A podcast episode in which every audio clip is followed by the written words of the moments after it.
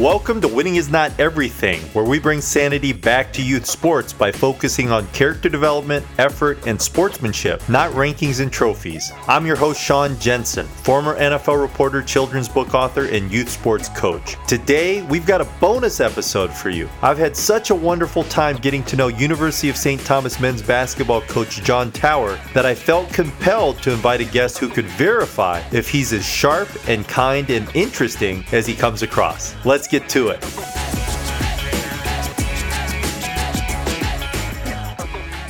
John Tower is one of the most high profile coaches in Minnesota, not only because of his stellar track record as the head men's basketball coach at the University of St. Thomas, but dating back to his days as a standout baseball and basketball player at Cretin-Derham Hall. But Tower is one half of one of the most powerful couples in the state, thanks to his marriage to Chancey Anderson Tower. She's the founder of Prodeo Academy, an independent network of schools that serves a diverse population of students from pre K through 8th grade. What's more remarkable about Chancey is the fact that she's continued working while battling non Hodgkin's lymphoma and cancer. I'm excited for you to hear some of her experiences around sports and her unique insights on her husband.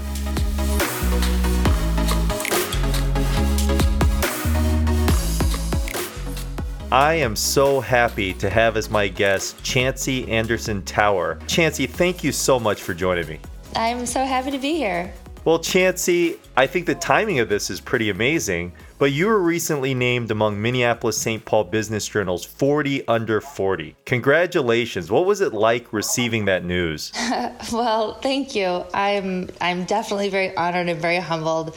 Um, it's obviously a recognition of Prodeo Academy, which is a school I co founded along with Rick Campion. But there are many people who have been with us, um, and those both in the first couple years and then who joined along the way and helped make it what it is, including parents and students and families. So while, while I am definitely honored, it's an accomplishment and product of many people. Um, so I'm hopeful and excited that this will help bring our school um, more recognition. And yeah, your your answer is fitting because that's very much the same way I think your husband John would approach a big award like that as well. Well, Chancey, tell me a little bit about your youth sports experience. Uh, I played softball mostly. My family wasn't actually a very big sports family, and so I I when I was able to try other sports, I tried them really late. So I played basketball for the first time in eighth grade, which was obviously too late to start basketball. I, this is kind of funny. I loved it. And so I practiced. We had a basketball hoop in our driveway, which who even knows how tall it was. I'd stand in our driveway and like shoot, you know, what I thought were free throws every day. I was like a big, I like that's how I rolled. I practiced, practiced, practiced, hoping to make the ninth grade team in like this 2,000 kid high school. Uh, and surprise, surprise, I did not make the ninth grade team. so that was the end of my basketball career.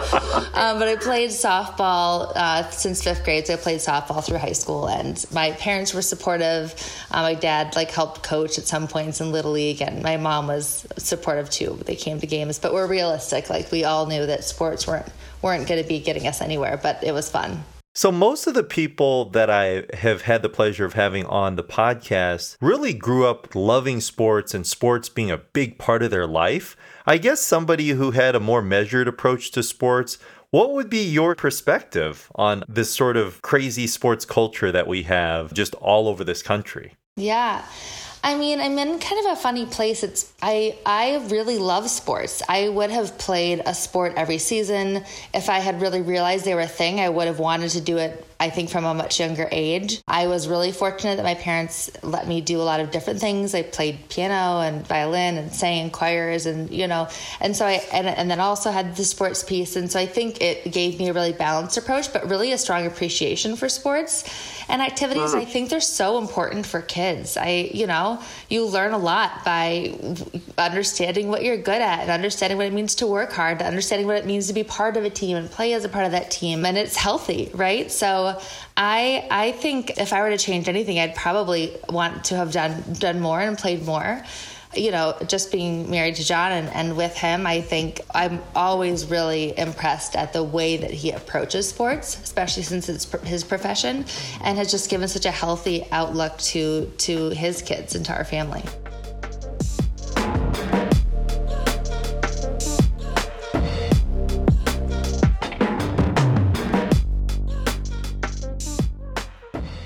You know, Chancey, listening to your answer really reminds me of this wonderful quote from a documentary called In Search of Greatness. One of the people featured, it highlights Wayne Gretzky and Jerry Rice, but one of the people that really stood out to me was Sir Ken Robinson. And I want to read you this quote, and I would love to get your perspective on this quote as an educator and as, as a person married to an elite basketball coach. Sir Ken Robinson says, People have immense deep talents that are so often overlooked by the systems that are designed to educate them or take care of them. It's like the Earth's natural resources. They're much deeper than we realize. There are multivarious factors on whether people achieve what they achieve and when they achieve them. And the ones we know about are the ones whose talent come to fruition because the conditions prove to be favorable. But how many other people could achieve similar things if the conditions are right? How many Mozarts and Gretzkys are out there? We just don't know. And what I love about that and just reading about your school, I mean, that's really at the heart of what Prodeo is, is trying to make education accessible to all, right? And then really empowering people to find their yeah. greatness. What did you think of that quote for, from Sir Ken Robinson? I absolutely love that quote. I mean, it's exactly right, right? We talk about the opportunity gap and the access gap to education. Uh, we know that kids are served differently across the country, but the, the experiences they have and by the way that systems are set up. Uh, obviously, our school's working to change that. And I think as an educator, and I think as parents, right? We're thinking about those things all the time. What do our students have access to? What can they explore? How many how many sports can we get in front of them? What kind of music can we get in front of them? What if they can excel in math or reading or science? How can we foster a love of those things? You know, we're thinking about that. I think both in education and, and at school. But I, I definitely think that that quote is really profound as you think about all access. So I wanted to ask you this, and I want to be very clear on this. Your husband, John, what has impressed you most about Coach Tower? Uh, well, a lot of things, really. I mean, candidly, I can be very critical, I think in a good way, around people who work with youth and the way that people work with youth. And uh, and John and I do tease each other a lot. Um, but in all seriousness, like he he really is incredible. He is able to be honest with kids and hold them accountable and hold them to high standards while also showing them love and support, which I think is a really tricky balance. He's positive and funny and self deprecating and authentic. And I think all of these things are incredibly important when working with youth. Um, and then he also is logical and operates from that place rather than an emotional place. I think this is helpful in helping um, the young people he works with to to trust and understand what he's doing and that the decisions he's making aren't personal he is not vindictive. He doesn't hold a grudge either in coaching or in life, which I think is a brilliant quality in a person, but also a strong, strong quality in a coach and leader.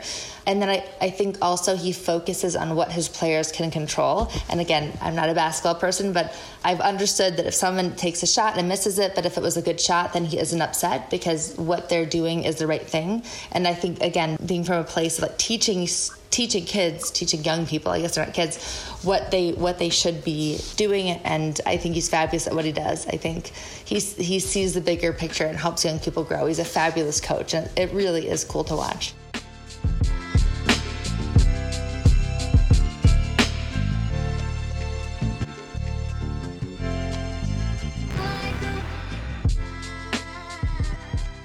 Most people see all the glamorous parts of college basketball, but what's something that isn't so glamorous that you see from your unique vantage point? It is so much work. Uh, I think that people definitely see this the side of coaching that is you know in the moment and you know energetic and has your adrenaline going but he is always working like always right? So he's either coaching or thinking about coaching or thinking about recruiting or planning practice or talking through strategy or texting recruits or texting coaches or on the phone with coaches or on the phone with recruits. So we'll even go on walks, like walk to get coffee, just to hang out, and he'll spend the whole time talking about strategy if I let him. But he loves it, and that's important. And I think the good thing is I understand it because I love what I do, and I probably like spend an equal amount of time talking and thinking about work. So I definitely feel lucky to be with somebody who both supports what I do and then is equally passionate about what they do. So I, my work is a part of who I am, and his work is a part of who he is. And so, anyway, people see the coaching part, but they don't see how much work it takes to really be excellent at it. What is a strength of John's as a coach that isn't so much fun to deal with at home? That's so funny because honestly, his strengths as a coach are fun at home, right? He has a ton of energy and he's up for doing things and he likes to be active and he's logical and he doesn't often get in bad moods. Like, he's a really positive person and really fun to be around. I can tell you something that is not a strength as a coach that's also not a strength at home, and that is his timeliness. I don't think that will surprise anybody to hear that. Uh, my friends tell me it's karma because I've always been the late one in our group, but he brings it to a whole new level.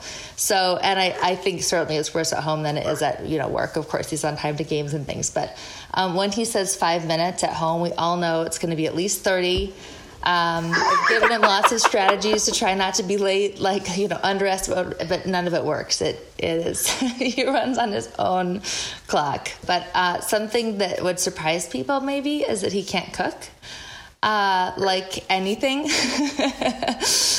I mean, grilled cheese, mac and cheese, ramen. This is real. I sent him to the store to get beef and like beef and broccoli, like beef for stir fry, for like beef and broccoli stir fry. And he came back with corned beef, like the lunch meat. Like I was incredulous. Yes, like it's inexplicable. Like uh, if I ask him to make a quesadilla, he'll be like, "How long do I cook it on each side?" I'm like, until like he doesn't have a sense of yes anything. He's one of the smartest people I know. Like truly, he is. And then with cooking, he's like the opposite of smart.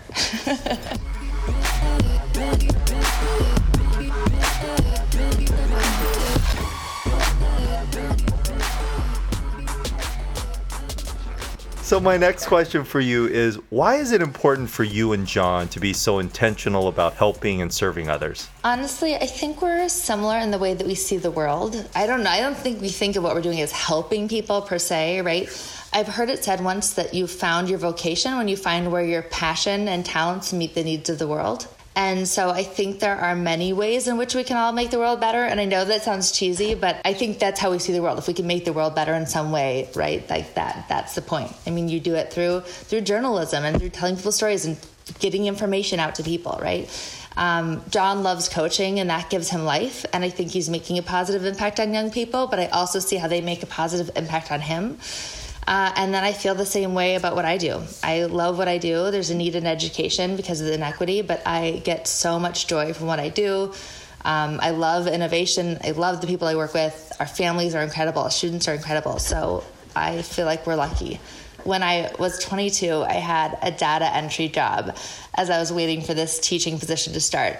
And it was the only job I've ever had my entire life where it was from nine to five exactly, with a lunch break and uh, 15 minute breaks. And it was the least I've ever worked. And it is the most miserable I have ever been in work, ever. I would almost cry thinking about going back to work because it was so boring. But it gave you good perspective, right? To know that that's not what you wanted for yourself. It definitely did. I mean, I've pulled 80 hour work weeks and I've never been as miserable as working a dead entry job. So I think, yeah.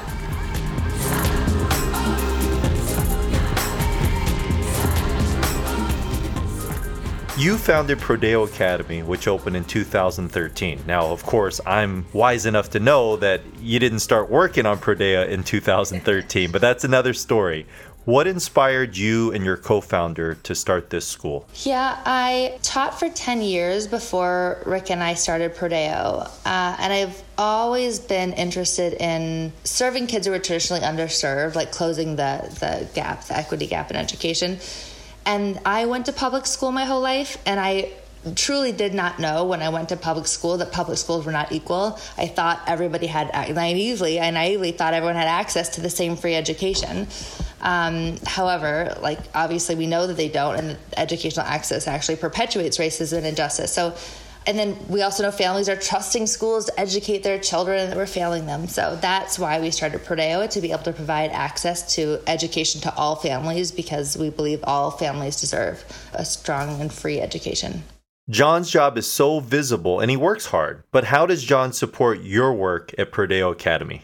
Yeah, I feel really lucky to have a partner who so strongly supports my work he never gets frustrated by how much I'm working, and he's genuinely happy for my success and the success of Prodeo.